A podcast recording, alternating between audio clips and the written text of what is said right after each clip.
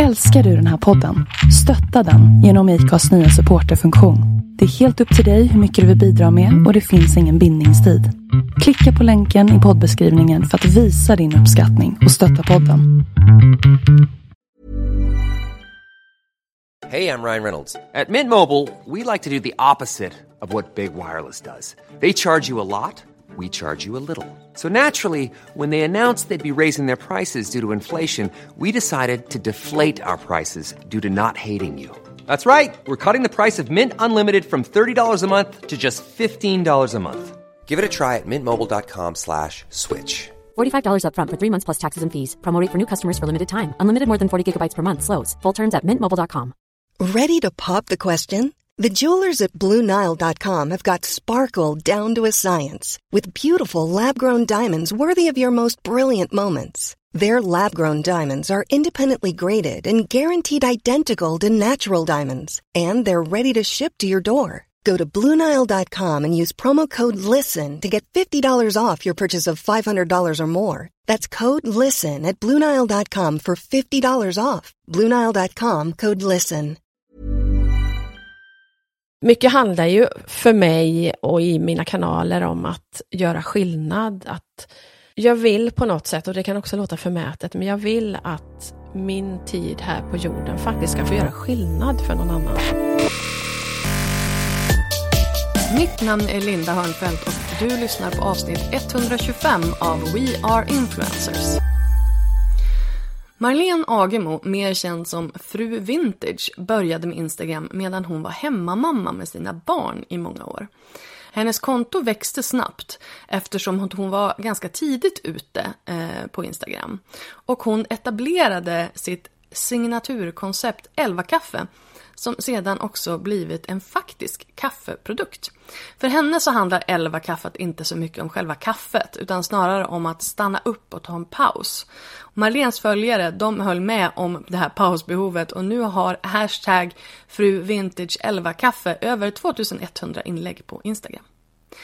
Jag och Marlene vi pratar om hur hennes trygghet gjort att hon vågat göra saker som inte alla har vågat. Om uttrycket influencer, om olika inkomstben och kreatörsekonomin. Och om att om Marlene själv får välja sin egen titel så blir den världsförbättrare. Och så glider vi in en sväng på trosuppfattning och kyrkoavgift och jag lovar att det är roligare än det låter. Här kommer min intervju med Marlene Agemo. Jag har fått min första förfrågan om ett samarbete och jag har noll koll på vad som är rimlig ersättning. Jag har ju inte så stort konto. Är det lön i form av kläderna jag får som gäller då? Är det något mer jag bör tänka på? Känner du igen dig?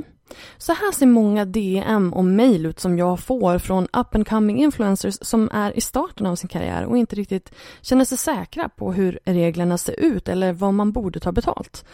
Undrar du hur hela friden du ska gå tillväga för att ta betalt för samarbeten i sociala medier? För dig har jag skapat en gratis guide där jag tar dig igenom steg för steg hur du bör räkna när du sätter ihop ett erbjudande till en potentiell samarbetspartner. Gå till www.lalinda.se ta betalt för att ladda ner guiden. lalinda.se ta Hej och varmt välkommen Marlene Agemo. Eller Agemo, som jag också hörde att man kunde uttala det. Det kan man om man vill. om man vill krångla ja. till ett enkelt eh, svenskt efternamn. Tack så mycket. Ja, eller hur? Tack. Varsågod. Um, det, det, här är, det är lite roligt eh, att eh, vi är här idag för att eh, vi har ju hängt en gång tidigare, ganska nyligen. Mm. Och så lyssnade jag på, eh, jag lyssnade på din podd inför det här och lyssnade då på ditt allra första avsnitt. Nej men fy vad eh, hemskt. Nej men jag tyckte det var så mysigt. Tyckte du? Då du och din man sitter och pratar och jag kände så här Åh, oh, Marlene har en så bra poddröst som lugnar mig verkligen. Ja, men vet du vad? Kände... Tack! Och det ah. är en av de vanligaste kommentarerna jag får. Eh, förutom ja. innehållet då såklart. Men, Åh, jag älskar ja, din röst, du har perfekt poddröst. Och det är ju inget man kan påverka, så det får man ju vara tacksam för. Det brukar jag också få höra, så att den här podden kommer ju bli ljud, musik för, för lyssnarna. Nej men det jag tog med mig då, då från det här poddavsnittet var att eh, du är gift med en badass. Yes, I och, am. eh, eh, och att ni har tagit namnet Agemo Mhm. eh, från då din, eh, var det mormor? Mormor, ja, det? Precis. någon- Ja. Ja. Eh, och eh, att ni har varit tillsammans sedan ni var typ 12. ja, 13. Alltså det är helt sjukt. Ja, det är helt sjukt.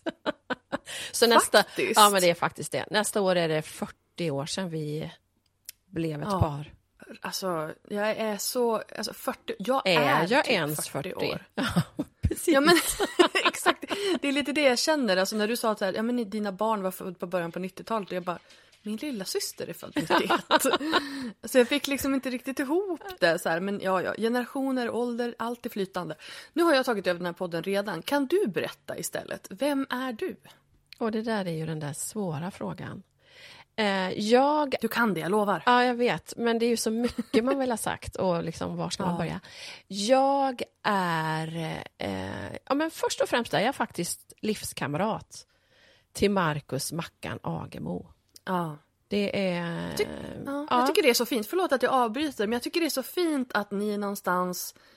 Alltså inte, inte för att det är någonting fel på människor som säger att mina barn är mina viktigaste människor, för jag, jag förstår det också. Men ändå just det här att du så här, Och det är väl också därför er, ert, ert äktenskap har hållit så länge.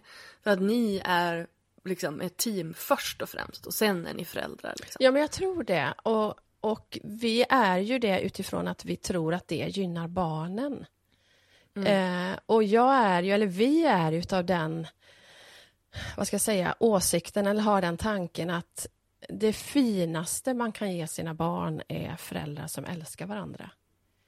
Och sen är det ju ingenting som vi har suttit runt köksbordet och sagt att de kommer på andra plats. Men, men, jag tror att, nej, men jag tror att det är en viktig sak som vi har uttalat oss emellan. Att vår relation är den viktigaste.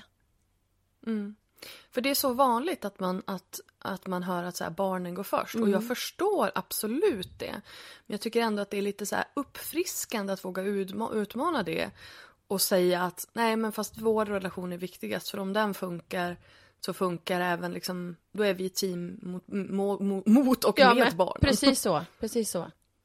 Verkligen. Förlåt, jag avbröt dig. Livskamrat och sen? Och sen då i andra hand är jag mamma till Ellen, Noah och Nelly eh, som är födda 92, 93 och 97. Och så är jag ju mormor också till lille A som fyller fem år i sommar. Ja.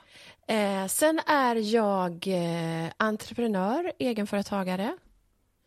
Jag är poddare och eh, elva kaffedrickare. Jag är stora syster och lilla syster i en syskonskara på fem syskon. Oj. Ja. ja, men det är väl liksom basen, vem jag är. Ja. Mm. Sen kommer vi säkert eh, att- förstå lite mer under den här timmen. Ja, jag tänker ju gräva in mig lite mer på det där i mitten där, egenföretagen, Ja, men precis.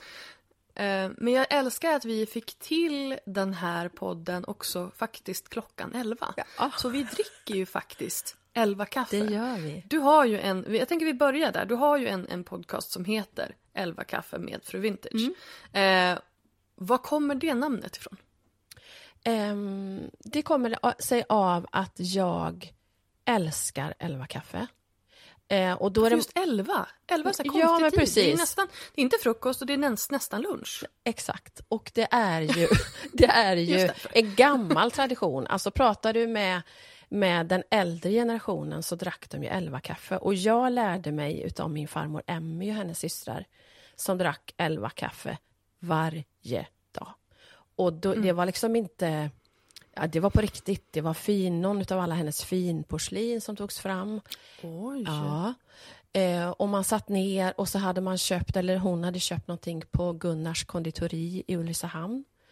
Eh, skorpor eller något annat. Det var väldigt olika, men, men det var verkligen finporslin och det där minnet av att få sitta eh, tillsammans med farmor och hennes systrar, ofta med mina systrar också, och, eller kusiner. Eller, men just det här samtalet är ett sånt otroligt starkt barndomsminne. Och då pratade de ju om allt ifrån vem som hade dött och vem som hade fötts och vem som hade köpt en ny hatt. Och, ja, men alltså högt och lågt. Skvallrade Ja, men liksom. skvallrade helt enkelt. Ja. Men eh, många som inte känner mig tror ju att jag är en kaffenörd.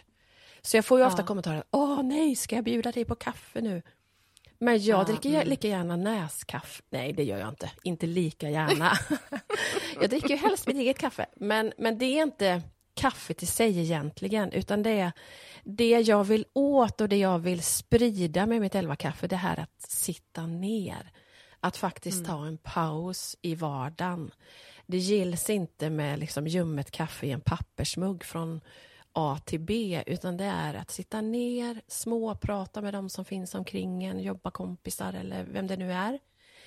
Ehm, sen, jo, sen kommer det sig också av att jag, när jag, eh, jag startade, och det, vi kommer väl till det också, men, men när jag sa upp mig, jag jobbade på en hjälporganisation som heter Läkarmissionen, och när jag sa upp mig därifrån så bestämde jag mig för att nu ska jag satsa på min plattform. Och då började jag lägga ut bilder på eh, när jag drack mitt elva kaffe och så gjorde jag en hashtag, fru elva kaffe. Och det blev en liten bildbank eh, för mina följare, jag utmanade mina följare att göra likadant. Och sen var det faktiskt min man som slängde ut idén, ja, men ska du inte börja sälja ditt eget elva kaffe? Jo, men det är klart jag ska. Och då var det ett ganska givet namn för Winters elva kaffe. Såklart. Mm. Och sen blev det tvärtom då med elva kaffe med för Vintage med podden. men, men jag gillar ändå att du, har, du håller dig till dina eh, etablerade varumärken. Liksom. Eh, men jag, vi, vi backar bandet eh, till, ja, men till början egentligen. Eh, du har ju då du har en blogg, du har ett Instagramkonto med 60 000 följare. Eh, du har den här podden då. då. Va, hur började din resa i sociala medier? Den började när jag var hemma med våra barn. Jag var eh, hemmamamma i 11 år när våra barn var små, eller fram tills de började förskolan, en efter en, när man inte får ha dem hemma längre. Eh, och i samband med det så kom Instagram till Sverige. Så jag var ganska tidig. Det var någon kompis som, "Ah, har du sett? Eh, så startade jag ett konto eh, och jag älskar fortfarande gamla möbler, vintage. Jag är en fru, fru vintage. Ja, bra namn. Och sen så la jag liksom... Man behöver inte gå ut Nej, gå till bäcken precis. efter vatten det finns bakgården. Liksom. Så det började med att jag la ut eh, usla bilder på mitt hem och på saker. Det gjorde vi alla Ja, precis. back in the day. Ja, det var ganska skönt. Ja, eller hur? Så det var väldigt, eh, ja men så var det ju för oss alla, det var ingen som hade någon tanke på att det skulle bli ens liksom levebröd och livsstil eller vad man nu ska kalla det för. Mm. Så så började det.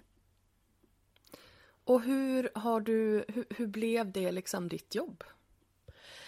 Um, men lång historia kort, som sagt så började jag på Läkarmissionen.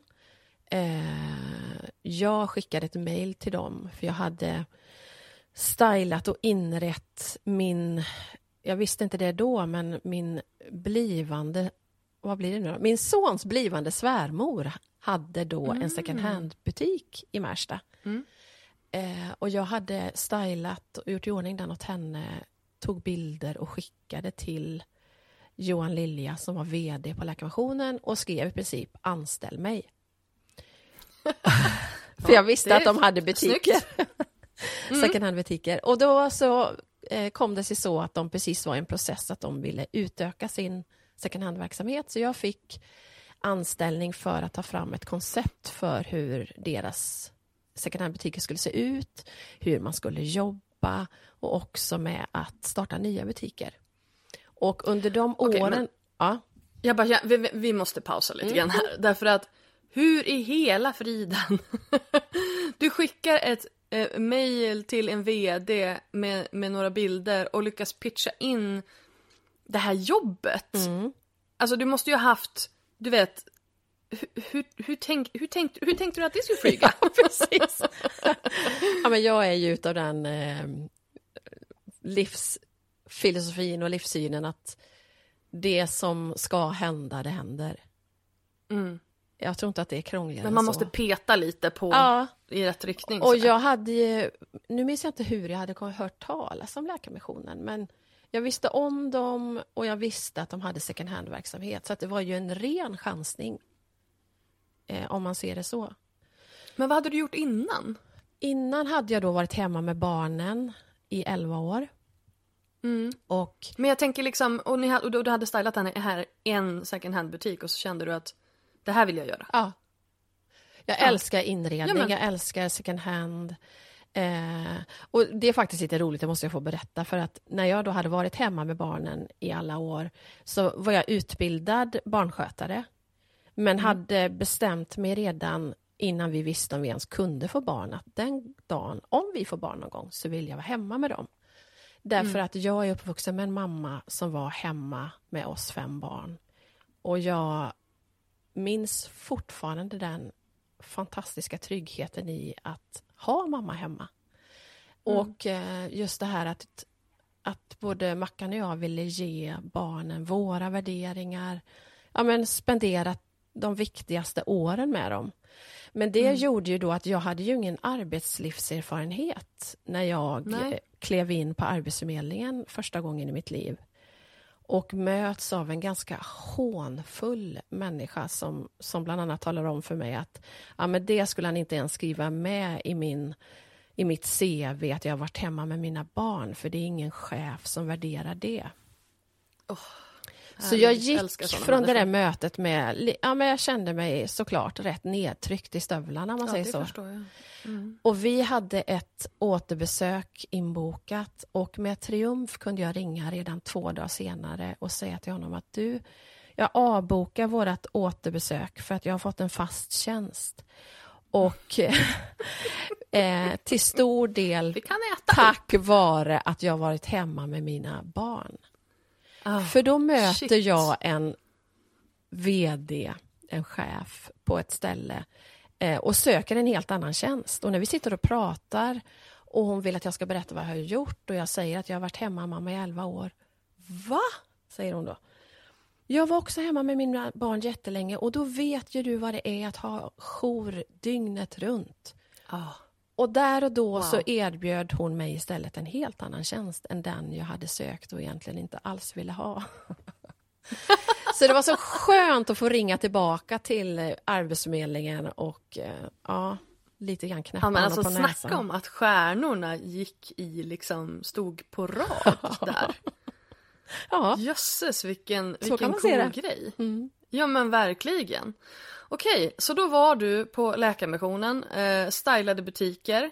Ehm, var, Ja. det, var det det som var... Nej, mitt, mitt primära var att jag tog fram tillsammans med en eh, reklambyrå, en PR-byrå, ett eh, koncept för hur butikerna skulle se ut. Så vi gjorde en Ah, ja. tjock perm med bilder och liksom ett koncept helt enkelt. Både Ja. i hur, hur butikerna skulle se ut rent visuellt men också ja, men, eh, hur skyltarna skulle se ut, hur man skulle jobba, värdeord. Hade du dina, eh, var liksom dina sociala medier, din blogg igång då innan det här? Ja, det var den. Så, Alltså nu, ursäkta jag vet inte om du hör, Jo, men jag min tupp är på Älskar. gång här utanför. Så att jag ber om ursäkt för Brad Pitt som eh, lever om här utanför. bara... Han kom ny till familjen med Brad, det var Brad Pitt och så var det Thelma och Louise. Så det var ju Brad, Thelma Louise var. Brad Pitts första film. Ja, ja. Ja, så att eh, då, ja, så därför heter han Brad Pitt. Jag kallar honom för Pitten. Jag har ju min lilla Bob Så, ja. Dylan som jag ser här från mitt köksfönster. Men Ja men du ser! han är tyst ja. just nu. Ja, nej, eh, Pitten har haft mycket att säga Ja, idag. härligt. jag tror att det är skatorna han inte tycker om. Aha. Nej men du, för This att väva ihop det här då att när jag då fick anställningen på Läkarmissionen så Mm. inom citationstecken tog jag med mig min blogg och min Instagram och så skrev jag i tredje person om Fru Vintage, om second hand-fynd vi fick in. Så det blev liksom Ah, ett ja. mitt arbetsredskap eh, också under de åren. Mm. Mm. Men så då, då vävde du in det i det där jobbet. Ja. Det är ju jättespännande. Och hur såg liksom tillväxten ut då? Hur, hur reagerade publiken på det här? men jag hade en ganska blygsam tillväxt måste jag säga, eh, första åren där. Eh, det var egentligen inte förrän jag, när, igen, när jag trivdes som bäst på läkarmissionen så sa jag upp mig. Det låter ju helt galet. Ja, men quit while you're ahead. Men vi var i en situation då att vi hade vuxna barn, eh, inga småbarn som liksom är beroende av en. Så vi kände att vi ville eh, foga över vår tid båda två, för Mackan då har sedan många år tillbaka varit egenföretagare, driver vårt byggföretag. Och även om det är jättemycket jobb såklart med många anställda så är det ändå en frihet. Att man kan jobba skiten ur sig ena dagen och ta lång frukost andra dagen. Och vi var i ett läge där vi bara, nej, vi vill njuta av de här åren nu med vuxna barn och kunna foga över vår egen tid. Så då sa jag upp mig och bestämde mig samtidigt att nu ska jag satsa på min plattform och få den att växa. Så den växte ja, men typ nästan 30 000 då första året. Oj, Ja, eh, hur? ja men jag, var, jag satt ju... Och när var detta? Detta var ju, nu ska vi se, eh, fem år sedan blir det väl? Ungefär. Ja. 17, ja. Och då hade jag kanske ja, men, 1000-1500 följare under tiden jag var på Läkarmissionen. Men jag Och började med väldigt... 1500 följare så kände du att det här ska jag satsa på. Ja, Det är kaxigt. ja, det är kaxigt. Men det är det här Ja, men det inre är ju drivet. det. Ja, Ja, men, och, och det är ju eh, alltså, men det är ju samma person som skickade mejlet till vdn Mm. och sa jag har ingen erfarenhet men jag, nu, det här kommer jag vara jättebra på. Ehm, och, och det är ju en det är ju någon form av självkänsla, självförtroende grej som gör att så här, men det är klart att jag kan göra det här. Lite Pippi, så här, jag har aldrig gjort förut men det är klart jag kan det. ja. Var kommer det ifrån? Bra fråga. Nej, men jag har en väldigt, vad ska jag säga? Jag har en, en bra grundtrygghet i mig själv. Mm. Ehm, Men jag tänker det, alltså, du berättar ju historier från liksom, ja, men en trygg familj och liksom, du vet, farmor och mormor och du vet de här historierna från den här och att mamma var hemma, väldigt mycket, liksom, väldigt mycket trygghet där. Och att du träffade din man väldigt tidigt och ni har haft liksom, tryggheten. Så jag tänker att det kanske, det kanske inte är svårare än så. Att så här, har man den grundtryggheten så, så vågar man. ja. Så, ja, så kan det då vara. Det är min hobbypsykologanalys. Ja. Varsågod. Tack så mycket. Okej, men du växte med 30 000 på ett år. Hur gick det till? Jag var otroligt, ehm, vad ska jag säga, målinriktad och ehm, nu hittar jag inte ordet. Du, du jobbar arslet av dig. Ja, det gjorde jag och väldigt... Eh, jag letar- Fokuserat. Fokuserad. Ja, fokuserad. Strategisk. strategisk, tack. Ja. Det var väldigt strategiskt. Jag, eh, jag vet egentligen inte riktigt vart jag fick det ifrån, men jag började kommentera på stora konton. Och liksom ja, såg till att jag syntes på många platser. Sen var det ju ganska populärt då med SFS. Alltså att man gjorde shoutouts. Shoutout för shoutout. Ja, precis. Eh, Eller share for share. Ja. Eh, men främst var det nog att jag, att jag kommenterade och såg till att jag syntes på många ställen. Men det är ju... Och plus att du också såklart skapade väldigt bra content på dina egna kanaler. För att annars hade du inte fått folk att stanna. då, men- Jo, fast annars hade ju inte folk stannat. Nej, och, och, och då kanske vi inte var lika kräsna heller, för då var det ju liksom Nej. i början. Alltså inte för att säga, inte med det att säga att du inte var bra.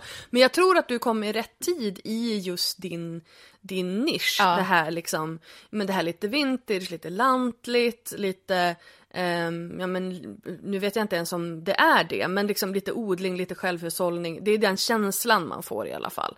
Eh, lite rustikt så. det är en var bra ju- falsk känsla det här med odling och... Eh, Ja men alltså när man tittar på ditt konto, man ser blommor, man ser höns, då tänker man odling, ja, landet. Precis.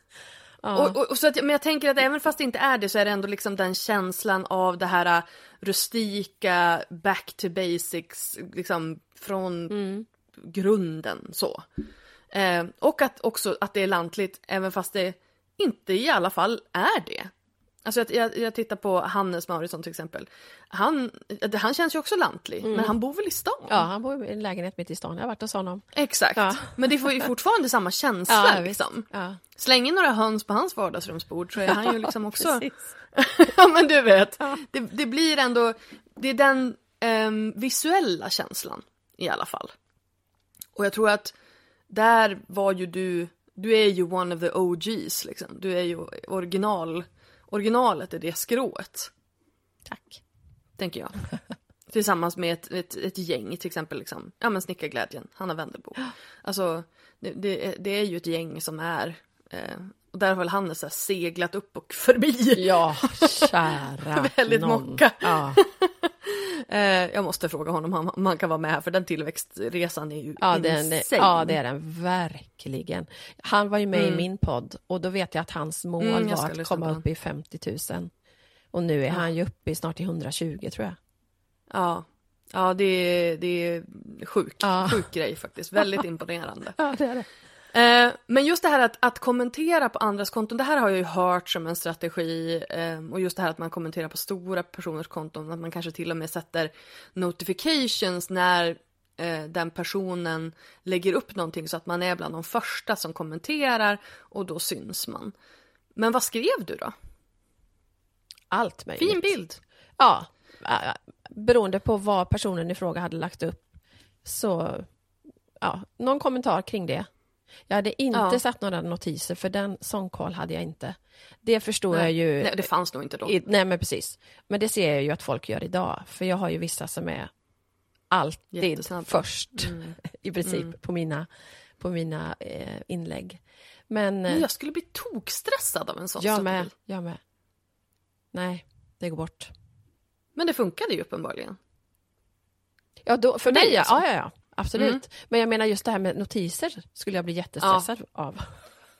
Jo men att generellt ha det som en strategi, för den är ju ganska så här lite långsökt. Ja, Alltså att du ska skriva någonting och så ska du uppfatta så pass intressant. Nu har du i och för sig ett väldigt bra namn. För man fattar ju på en gång vad det handlar om, basically liksom. Ehm, och så att då kanske man glider in, men jag, alltså det är inte många gånger jag har glidit in på ett annat konto från ett kommentarsfält. Nej, och det kanske man inte skulle göra idag. Nej. Jag tror, jag tror inte att den strategin kanske skulle funkat på samma sätt idag. Det såg ju Nej. annorlunda ut då. Skulle jag Ja, säga. jag, har aldrig, jag, jag har aldrig hört att någon liksom har använt den strategin framgångsrikt förut. Så att det Nej. var ju väldigt kul att få liksom, kan jag sätta ditt ansikte bredvid den liksom, punkten i ja, strategiboken. men precis. Ja. Okej, men 30 000, då är vi halvvägs eh, i, i liksom ditt, din tillväxtresa. ehm, resa. Mm. Och sen då? Alltså, för när du, när du då tänkte så här, men nu ska jag satsa på det här. Hur gick då tankarna kring affärsmodeller? För nu har du ju en, en del olika grejer som, Ja, som grejen du är, satsar på. eh, och det tror jag att det, jag tror att det definierar mig ganska mycket som person, att jag gjorde det inte eh, som en del av en affärsmodell, utan jag gjorde det, jag hade en, en driv att jag ville eh, ha en större röst. För hela, hela, det låter så, mina svar låter så pretentiösa, men, men det är den jag är, så att jag kan inte svara på ett annat Fast jag gillar ju det när man har ett djupare varför. Det har ju jag också. Man vill påverka liksom. Exakt. Och det Man har en väldigt stark, man har väldigt stark ego som säger jag tycker att jag är smart Ja. och säger bra saker och det borde folk höra. Ja, exakt. nej men, nej men jag, det är ju fortfarande en stor del av mitt driv att eh, mycket handlar ju för mig och i mina kanaler om att göra skillnad. Att jag vill på något sätt, och det kan också låta förmätet, men jag vill att min tid här på jorden faktiskt ska få göra skillnad för någon annan. Eh, Och där har ju jag en fantastisk möjlighet ju fler följare jag har, ju större röst. Och för mi, i mitt fall har det handlat mycket om att ge röst till den som ingen har. Eh, Jag tänker att det här går ihop med Läkarmissionen. Precis. Bland annat genom att belysa då, eh, Läkarmissionens olika projekt. Och, eh, Noah och jag, vår son, åkte ju på en resa till Etiopien med Läkarmissionen. Noah som fotograf och jag skrev då i mina kanaler på bloggen och Instagram.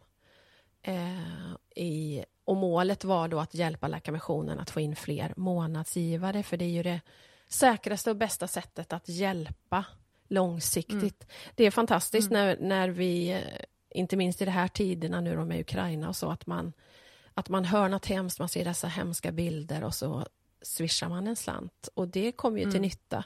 Men ska man hjälpa på lång sikt eh, så är det ju att hjälporganisationer, etablerade, vet att de har pengarna varje månad. Eh, så det gör jag fortfarande på olika sätt. Genom föredrag och genom mina kanaler. Varför just Läkarmissionen? Var det en slump eller var det någonting specifikt som drog dig till dem? Nej, men dels så har ju de alltså den kristna grunden som är hela min hela mitt fundament på något sätt. Eh, sen, sen finns det ju fler organisationer som också är byggda på kristen grund. Så jag, jag kan inte svara på faktiskt varför det blev Läkarmissionen. Nej, men det är en fullt rimlig anledning. Alltså att det, att det är kopplat till tro, trosuppfattning eller tros... till mina alltså, värderingar. Jag vill inte säga, precis, jag vill inte säga religion för att det är... Nej, det är något helt annat. Exakt. Eh, men, men hela din, din trosuppfattning helt enkelt. Eh, så jag menar, det är ju en fullt rimlig anledning. Parentes, det är ju, även om jag inte är troende eller inte utövande troende ehm, så är det ju en av anledningarna till att jag aldrig skulle gå ur Svenska kyrkan.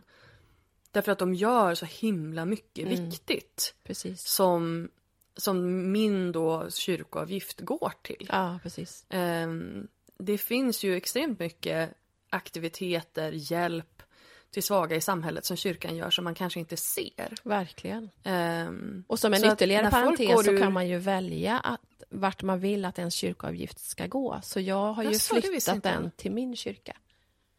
Aj, Det tror jag ja, inte ja, många vet. Det visste inte jag. Eh, Nej, det så det kan inte du jag. välja.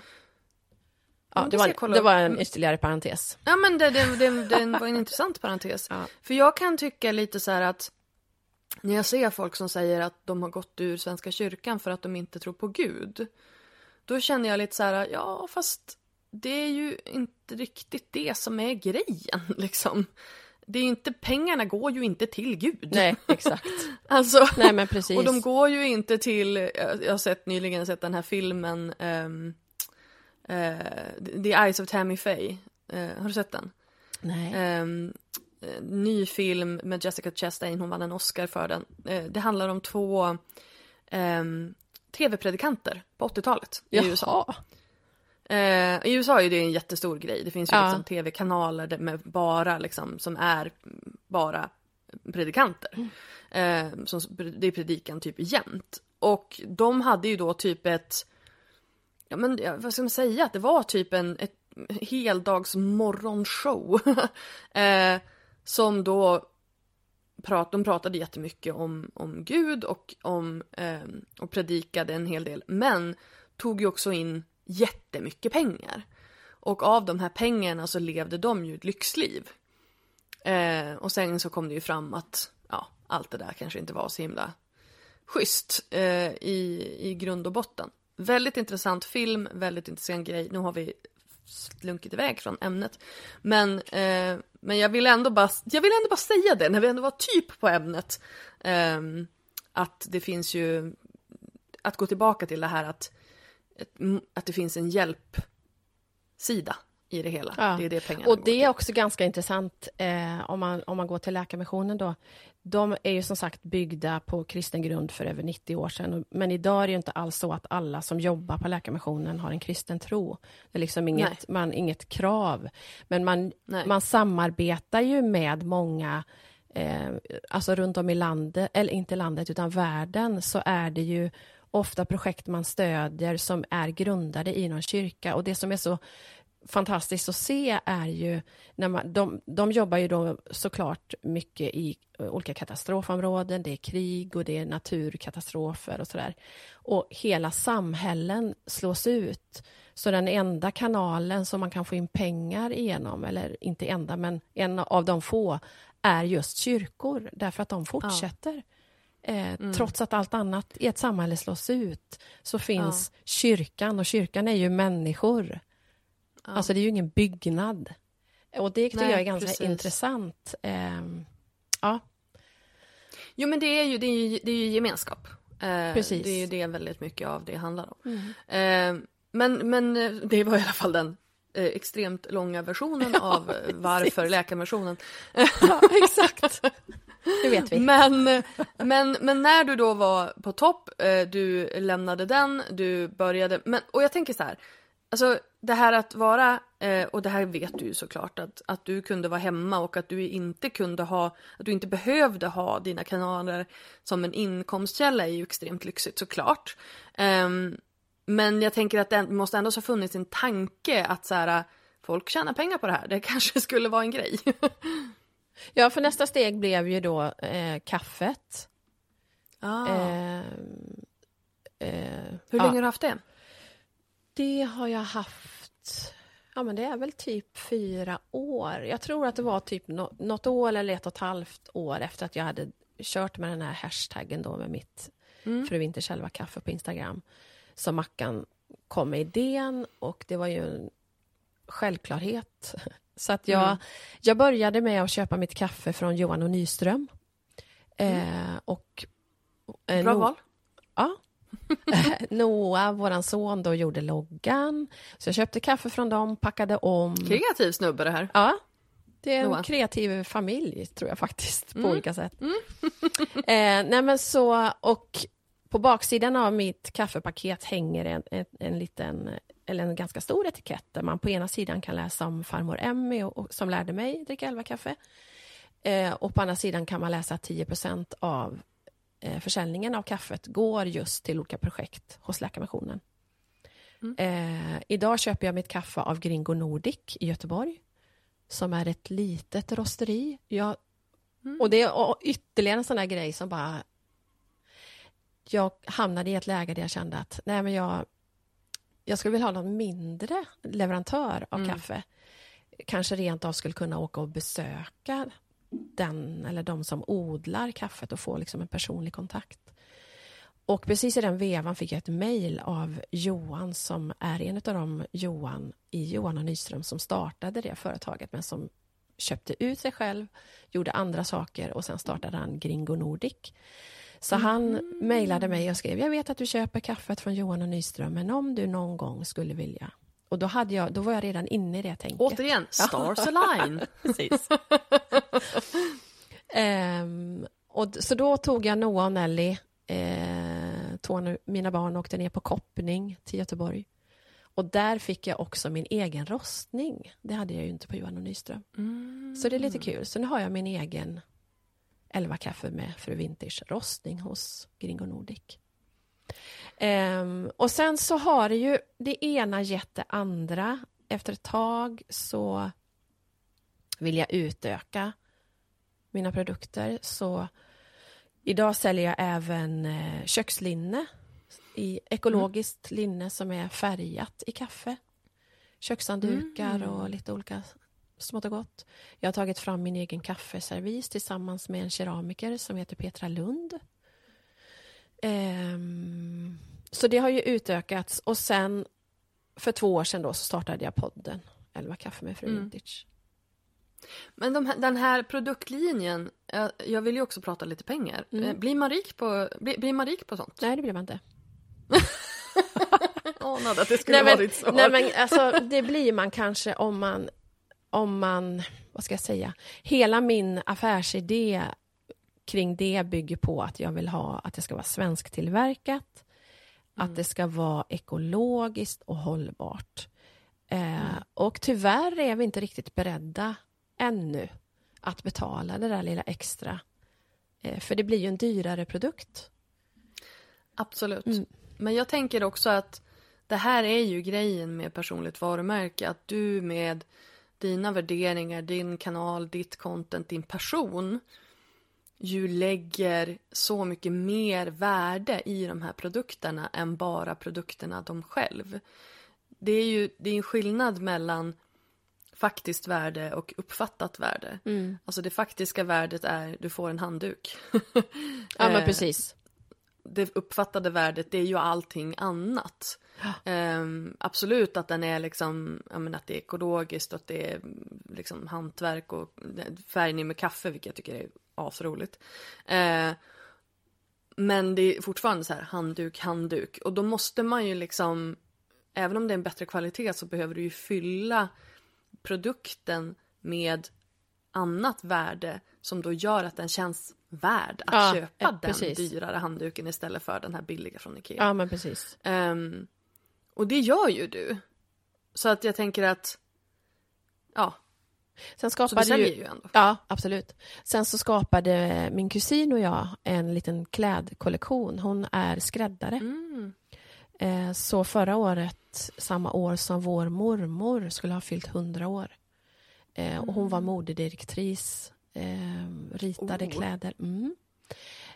Så samma år som hon skulle ha fyllt 100 så släppte vi två blusar och en kjol som vi har tagit fram tillsammans. Som också är i kaffefärgat linne.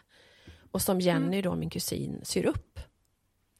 Men det är ju samma sak där. Eh, det, det blir ju ett helt annat pris. För hon, Ja, hon, såklart. ja. Såklart. Men, men jag, jag drivs inte av att kränga och jag är egentligen en ganska dålig försäljare märker jag. För att, men nu har jag landat lite grann i och jag märker att när jag är ute, jag är ju ute och poppar upp med mitt kaffe. Eh, nu, har- det har jag inte gjort såklart under pandemin nu, men nu börjar det igen. Och då märker jag att jag säljer ju mer i det här mötet med människor. Såklart. Så Såklart. man kan köpa det i min webbutik, men jag gör ju lite för lite reklam för det i mina kanaler. Ja, jag tänkte på det, för Mm. jag har nog inte reagerat på det innan vi pratade förra gången. Nej. Och då har jag ju ändå följt dig. Mm. Ehm, så att lite mer kan du nog trycka på den knappen. Men jag ser det Ehm. mer som en bisak. Det, det är inte mitt driv att jag vill sälja saker i mina kanaler. Så, Nej. så det, ja. Drivet är att påverka. ja.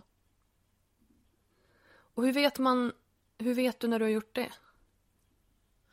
Det vet jag när jag får DM och mejl och hälsningar från människor som som har sett och uppskattar mina värderingar.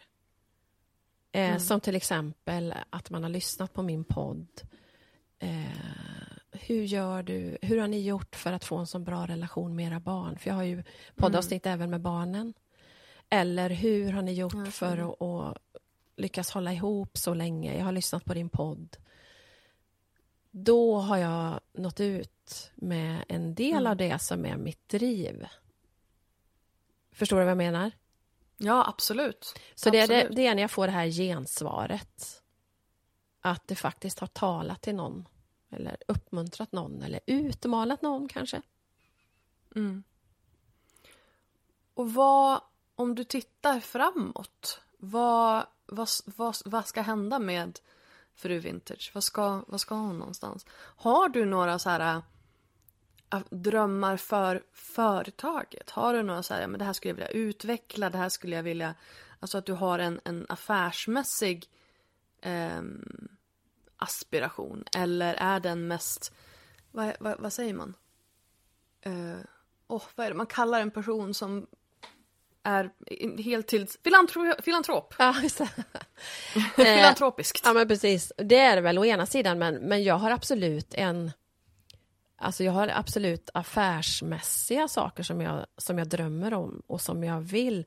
Dels så, så vill jag att podden ska ta mer och mer av min tid. Jag älskar den. Och jag eh, unnar mig ju i alla fall hittills, och jag hoppas att jag kan fortsätta med det, att möta människor, alltså det, det fysiska mötet. Så därav den här otekniska, att det var lite krångel innan vi skulle börja här, för, för jag har aldrig poddat själv via skärmen utan jag tar mig till människor eller människor kommer hit. Och det, det är superviktigt för mig, det här riktiga mötet, att kunna se varandra i ögonen och, Mm. och få till det här samtalet som blir när man har stängt av mickarna, när man fortsätter att fika. Och jag värderar Vi det så ta, en, otroligt vi får ta en live. Det får vi Vi göra. får ta en live Ja. nästa gång. Det är lite långt. Det är lite långt. Det är lite långt, precis. Så det är ju fantastiskt att man kan köra lösa en, det så här. du får köra en Norrlandstour liksom. Ja, men precis. Nej, men sen har Mm. vi ju också, vi har ju köpt en skola i Järbo Okej. På tal om att vilja utveckla mitt varumärke. En Med, skola? ja, jag köpte en gammal skola från 20-talet. Ritad Mhm. av Cyrillus Johansson. Den ligger i Järbo mellan Säger Sandviken... mig ingenting men Nej, med att- inte- inte att mig heller. det så känns det ju som att eh, det var Känns tungt man... va? Ja, eller det kändes väldigt liksom wow, Cyrillus. Ja, jag hade ingen en- aning en om honom där. heller, så jag, du är förlåten. Men han har, gjort, han har ritat en hel del coola byggnader, både i Stockholm och runt om i landet. Och det som är lite karaktäristiskt för honom är att han har lite Kina-inspiration på sina tak. Mm. Eh, så, så det är liksom ett väldigt speciellt tak på den här skolan. Ja, det var en parentes. Okej. Men eh, min, eller vår dröm är att ehm, bygga ett, en plats där jag kan ha event. Där jag kan utveckla, ha föredrag och, och liksom workshops. Ehm, Men vi har kört fast lite grann. Så vi får se när det händer. Varför har vi kört fast? Jo, för... Bygglov. Ja, precis. Det brukar vara det. Exakt. Och den är ju ritad som en skola och har aldrig varit bostad. Eh, men det är framförallt Aj, inte aj. det, utan det är andra saker. Ehm, Det är Ja. byråkrati. byråkrati, kan man säga. Ja, Ja. det är ju alltid lika Ja. kul. Så det är en del Ehm. som jag vill utveckla. Ehm, Men är, du, du säger att du ska, vill hålla föredrag och workshops. Vad är det för typ av föredrag och workshops? ehm, dels har jag haft en del eh, där jag berättar. Jag ska ha ett här nu i, i slutet på april. Där jag berättar, alltså det utgår egentligen ifrån min story, mitt liv, mitt sätt att, att välja väg i livet. Ehm, Så jag berättar om ja, min väg men också om resan eh, till Etiopien med Läkarmissionen, vissa bilderna som Noah tog. Eh, så ett, vad ska jag säga, ett livsstilsföredrag, lite grann med... Inspirations... Ja, inspirations och lite grann att utmana människor eh, och inse att vi faktiskt har en möjlighet att välja väldigt mycket mer än vad vi inser ibland. Mm. Eh, att vi många gånger dras med i någon slags karusell. Så här gör alla, så här väljer alla och vi reflekterar inte ens över att det kanske faktiskt går att välja. Mm. Så det är lite grann min, min take på det. Lever du det liv du själv har valt? Mm. Jag lyssnade ju på det här, det här första avsnittet och då läser du också en krönika ehm, där du pratar bland annat om att du bor granne med din svärmor och hur hemskt det måste vara. Det. Eller att folk, folk tycker att det borde vara det. Ja, exakt. Ehm, och att du säger då att ja, men du väljer att välja glädjen, att välja positiviteten. Precis. Eh, istället för att liksom gå omkring och vara surmulen för att eh, svärmor klampar in eh, då och Precis. då. Liksom. Ja.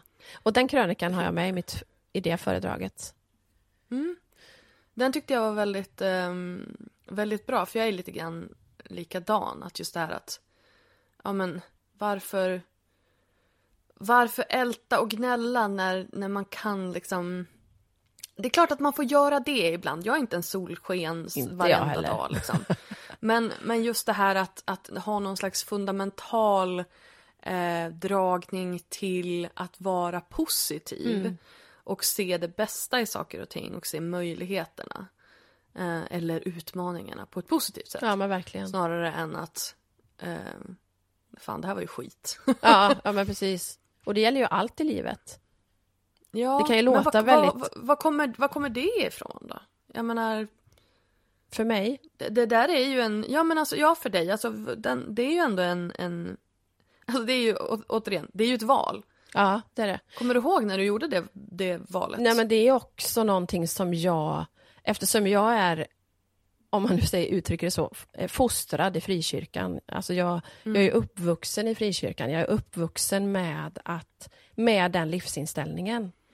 Eh, att, ehm, att tänka på andra, att, Mm. att vara positiv. Att, och det handlar också om att hitta den grundtryggheten först och främst för en själv, för att sen kunna ge den vidare på något sätt. Ehm, så jag, ja, jag är uppvuxen så. Det är liksom en självklarhet på något vis. Hur viktig är din tro för dig? Superviktig. Det är mitt fundament, det är min... Det är det som jag bygger hela mitt liv på. Min trygghet, min, mitt allt.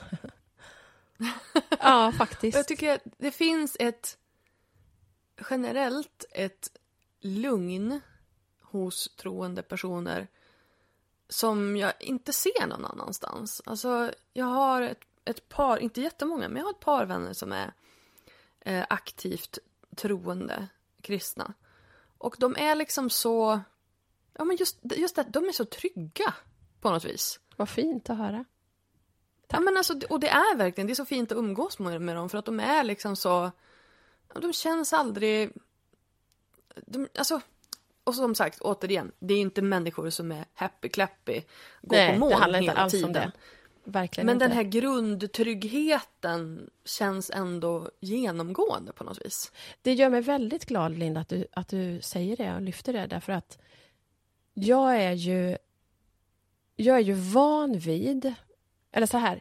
Idag, jag är 50 plus och har lärt mig av livet. Och idag vill jag gärna att människor ska lära känna mig först innan jag berättar om min tro. Därför att jag är så van vid att om jag säger att jag är kristen, att jag har en kristen tro, då är det som att det går upp en, en ridå av förutfattade meningar över allt jag inte får göra, över vilken tråkig person jag är. Alltså jag är så van vid den. Jag förstår det. Ja. Jag förstår det. Eh, medans min tro handlar ingenting om det, utan det handlar om alltså en grundtrygghet. Och ja, Men jag tänker att det är, det är liksom, alltså, jag ser liksom olika, olika typer av människor. Alltså de som ser ehm, en kristen tro som, alltså de som bara tar kärleksbiten och de som tar förbuden. Och jag, och jag och tänker att det är liksom olika syn på livet. ja verkligen. Punkt. Och sen Så, tror jag också att Om man vill ha även- ramar eller om man vill ha friheten. Ja, men där tror jag också att det handlar om ehm, att det har utvecklats, alltså mycket utav kyrkan har ju mycket att skylla sig själv i att många har den bilden, för så har det ju sett Jo. ut mycket bakåt, att Ja. det har handlat mycket om det- att man inte får. Och det har ju handlat om makt. Ja, så är det. Och det är en helt annan diskussion. Men ja, makt, eh, maktkåthet blir sällan eh, bra grejer. nej, så är det. Oavsett vad det gäller. Precis. Men pratar du om, pratar du om din tro i din- dina sociala medier? Inte så mycket på Instagram. Eh, jag har börjat göra det nu på podden. Men jag har varit väldigt strategisk även där under de första ett och ett halvt åren. Därför att jag tror att nu kan jag göra det på ett annat sätt för många som lyssnar känner mig inom situationstecken. Och, och för mig har det varit viktigt att det inte blir en kristen podd. Ut, nej, nej. och det kan, Nej, det kan det lätt ha blivit om jag hade börjat med att prata om min tro. He, alltså Mm. hela tanken med podden är ju att jag tror... Jag har ju haft alla möjliga människor i, som, gäst, som gäster och, och det är absolut Mm. inte... Eh, det är få troende hittills som har varit med, så det är absolut inget mål i sig. Utan jag, mitt mål är, och min, min eh, övertygelse är att alla människor har en berättelse att dela som, Ja, kan, gud, ja. som kan uppmuntra, utmana, andra, den som lyssnar, som kan, man kan känna Mm. igen sig, man kan få idéer, man kan bli inspirerad. Så oavsett om du är, som jag brukar prata om i podden, en vanlig människa inom situationstecken, eller en kändis eller en, en eh, influencer med, med stora kanaler. Oavsett så har vi en livsberättelse. Jag brukar säga det till de som är så här, men jag har ju ingenting, vem ska följa mig i sociala medier? Jag är ju inte intressant. Och då brukar jag säga att men alla är intressanta, alla har en historia att berätta, det handlar ju bara om hur du vinklar det. Ja, visst. Jag menar, titta på Hej Hej Vardag, ehm, till exempel, Ja. och hennes, då, hennes eh, illustrationer kring vardagssituationer med barn. Det finns ju en anledning till att hon har blivit så enormt populär Mm. som hon är och det är ju igenkännelse. Ja, men verkligen. Och kan du hitta en, en vinkel där folk kan känna igen sig och relatera till dig, då är du ju hemma. Liksom. Mm. Det, är ju, det är det som någonstans skapar den där relationen. Ja, men verkligen. känslan av, av närhet och tillit. Ja. Ehm, så att eh, så det, det, jag är helt med dig på det. Jag skulle vilja eh, höra dig och underbara Klara prata om tro. ja, det hade varit kul. Det hade varit väldigt Ja, spännande verkligen. faktiskt. verkligen. Eh, så det, det, det önskar jag. Eh, det är min, min önskan, önskan i den här på önskelistan. Ehm, men sen så tänker jag också så här. Du har ju som varit med nu eh, ett gäng år, Instagram, bloggen. Vart, vart är du i din relation till sociala medier, till bloggen, till de här kanalerna? Ja, jag Ja. Jag vet att det var väldigt intressant för att eh, jag har verkligen landat efter ditt och mitt samtal som vi hade för ett tag sedan. Kul. Eh, Ja.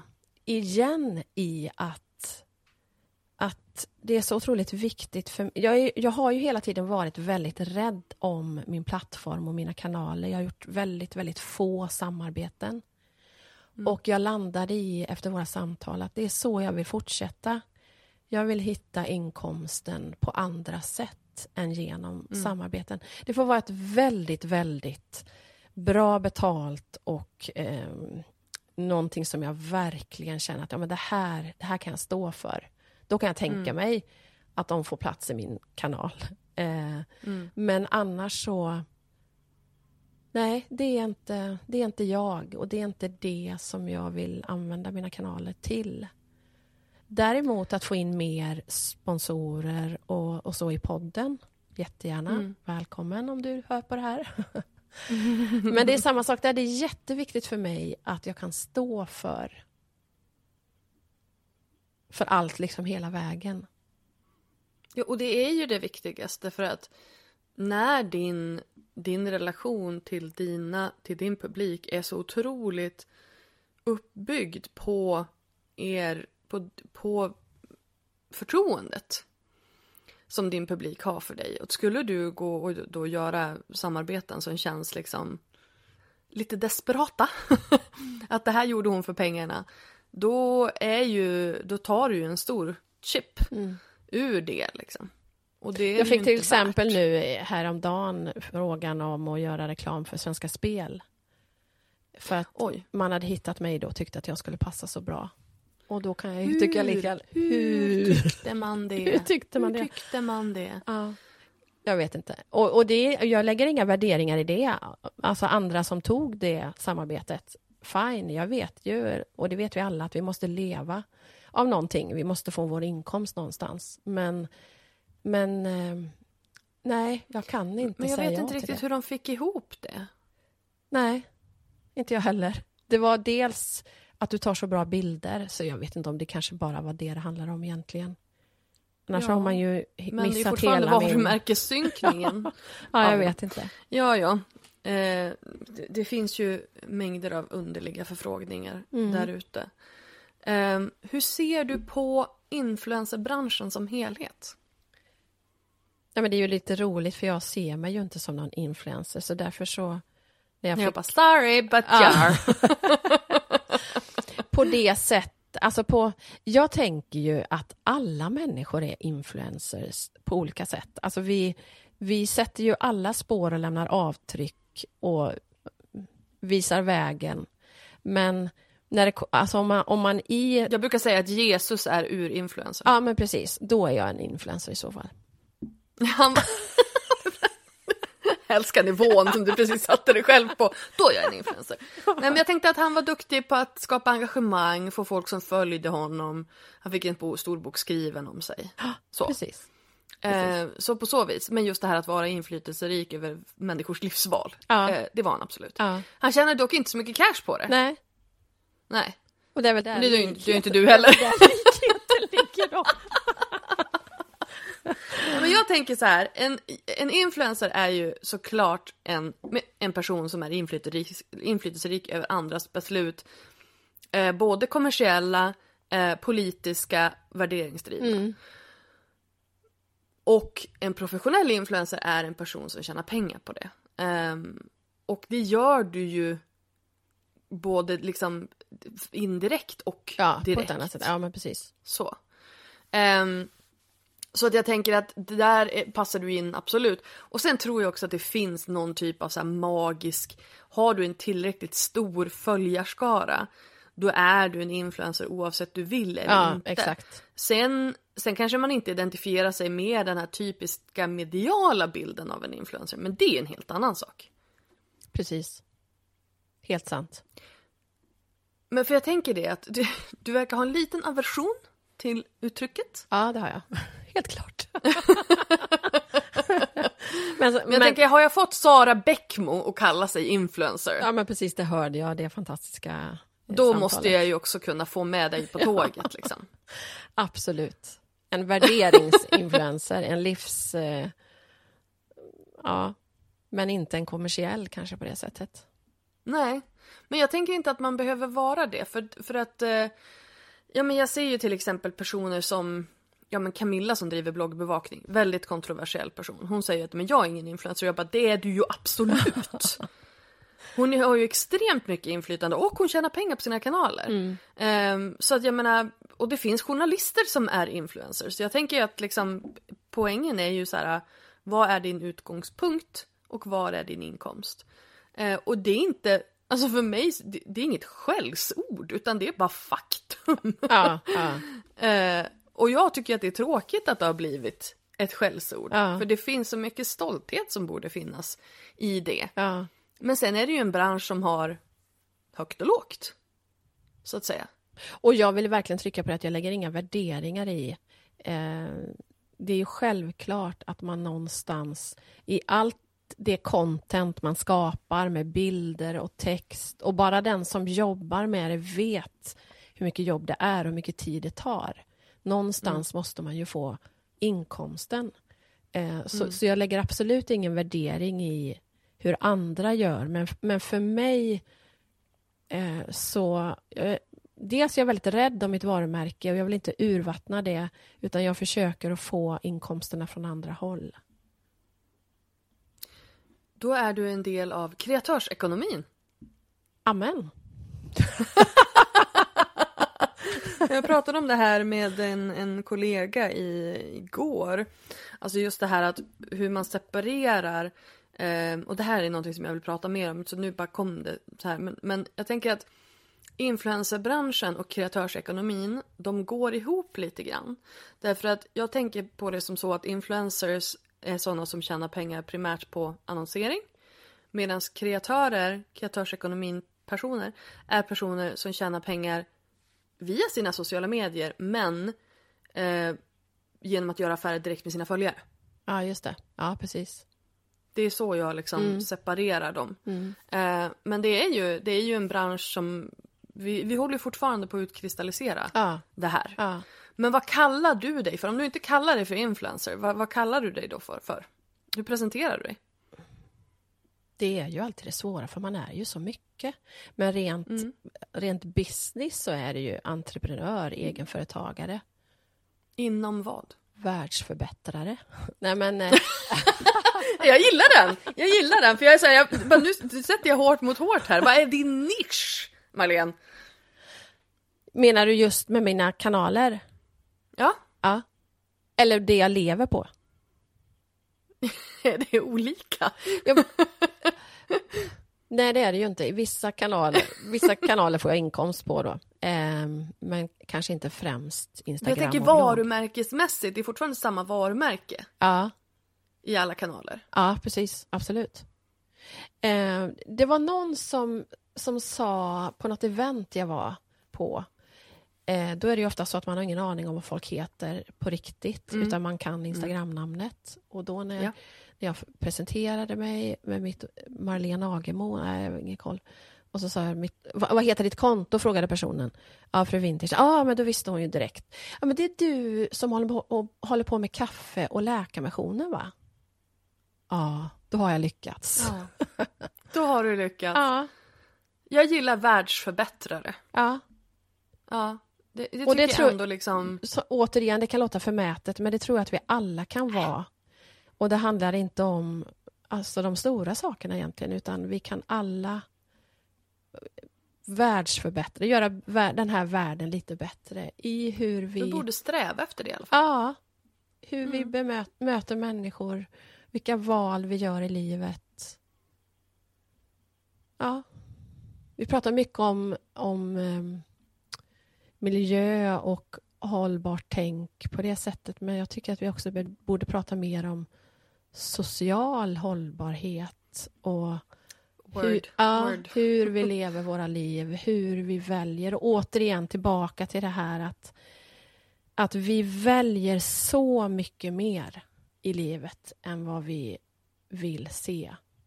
Vi kan välja att leva utifrån alltså vad vi själva vill. Och för oss har det ju handlat om superdålig ekonomi. Inte minst då när jag var hemmamamma och vi levde på en lön. Men jo, alltså, det är de lyckligaste åren. Eh, och, och vi, alltså, vi har aldrig sett det som någon uppoffring, även om man utifrån kan ha tyckt att vi gjorde väldigt stora uppoffringar. För det kunde handla om att ja, men ska vi köpa nya gummistövlar till Noah den här månaden eller ska vi köpa en jacka till Ellen? Och då handlade det inte om nytt utan det var ju second hand. Långt innan det var på tapeten. Ehm, men det blir ett sätt att leva. Det här har vi valt, det här vill vi. Och då, blev, då är det inte eh, att man väljer bort saker utan man väljer andra saker. Jag tycker att det är en, eh, var en fantastiskt fin avslutning eh, på, på den här podden. Tack snälla Marlene för att du var med. Tack för att jag fick vara med. Tack för inbjudan. Tyckte du om det här avsnittet? Då får du hemskt gärna dela det på Instagram och tagga mig att lalinde och hashtag weareinfluencers. Vill du ha hjälp med att utveckla din egen influencer business? Gå till lalinda.se influencer för mer information om hur jag kan hjälpa dig utveckla dina sociala kanaler. Tack för att du har lyssnat på det här avsnittet. Vi hörs nästa gång. Ha det bra. Hej då.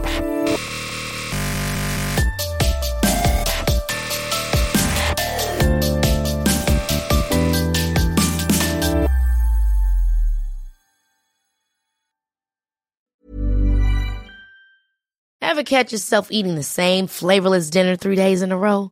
Dreaming of something better? Well, HelloFresh is your guilt-free dream come true, baby. It's me, Kiki Palmer. Let's wake up those taste buds with hot, juicy pecan-crusted chicken or garlic butter shrimp scampi. Mm. Hello Fresh. Stop dreaming of all the delicious possibilities and dig in at HelloFresh.com. Let's get this dinner party started. Even when we're on a budget, we still deserve nice things. Quince is a place to scoop up stunning high-end goods for 50 to 80% less than similar brands. They have buttery soft cashmere sweaters starting at $50, luxurious Italian leather bags, and so much more. Plus, Quince only works with factories that use safe, ethical, and responsible manufacturing. Get the high-end goods you'll love without the high price tag with Quince. Go to quince.com slash style for free shipping and 365 day returns.